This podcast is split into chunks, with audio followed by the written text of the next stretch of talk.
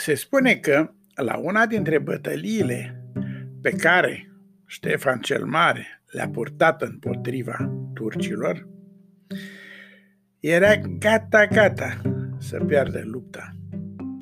Turcii erau atât de mulți și atât de bine înarmați că Ștefan cel Mare, cu astea lui, nu mai puteau face față de obosiți ce erau.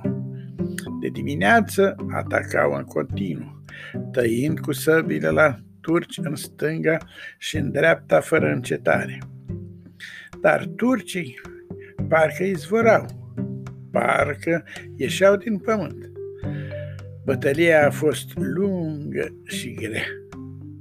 Săbile moldovenilor se tociseră de atâta bătaie și de atâtea capete tăiate. Lăncile și sulițele abia mai făceau față, iar oamenii abia mai stăteau în șeile cailor. Deci armata lui Ștefan cel Mare trecea prin momente grele și suferea.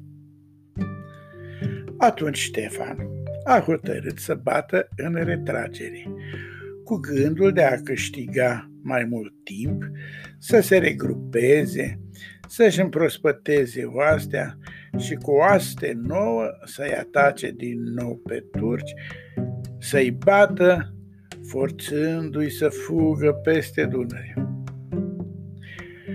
În retragerea sa a ajuns la cetatea neamțului, unde avea lăsată familia și a vrut să intre în cetate să-și oblojească rănile. Dar mama sa l-a lăsat să intre, spunându-i că nu îl recunoaște, că el nu este fiul ei. Fiul ei este un viteaz, este un luptător care face ravagii în rândurile dușmanilor, împărțind moartea prin taberele dușmanii. Așa că el dacă este fiul ei cu adevărat, să se întoarcă la oastea sa și să pornească asupra dușmanului ca să elibereze țara. Ori de nu-i capabil să moară în luptă, dar să-și facă datoria față de țara sa și față de șerfa ostașilor săi. Ștefan se întoarce și își adună oastea risipită prin păduri se regrupează și adună de prin sate foarte mulți oameni pe care îi face oșteni. Și cu o oaste înnoită și întărită, se năpustește asupra dușmanilor pe care îi zdrobește și îi pune pe fugă, provocându-le mari pierderi și ucigând foarte mulți din ei. Câștigarea acestei lupte îi aduce lui Ștefan un plus de valoare în fața celorlalți principi europeni. Ei îl respectă acum mai mult pe Ștefan cel Mare și țara sa. În drumul său victorios spre mama sa, pe care voia să o anunțe personal că i-a biruit pe dușmani și el, cu moldovenii lui, au fost și de data aceasta învingători. Lui Ștefan i s-a întâmplat o situație mai puțin plăcută. Calul lui fusese rănit și nu mai putea să continue drumul.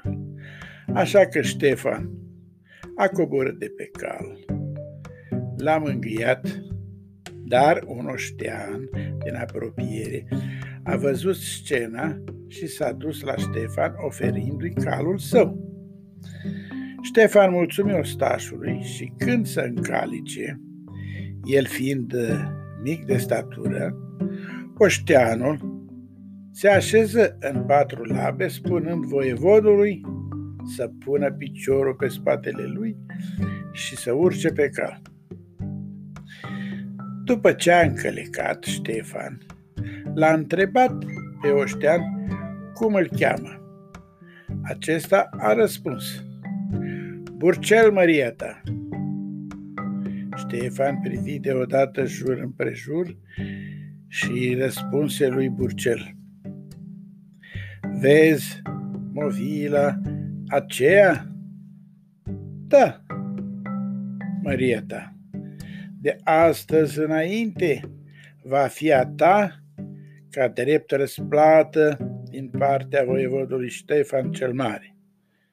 Burcel mulțumi, făcând plecăciuni în fața domnitorului, spunându-i acestuia că va sta de strajă pe vârful dealului, dându-i de veste măriei sale dacă vor pătrunde dușmani în țară. Și așa se încheie încă un capitol din luptele duse de Ștefan cel Mare împotriva cotrobitorilor țării. La revedere!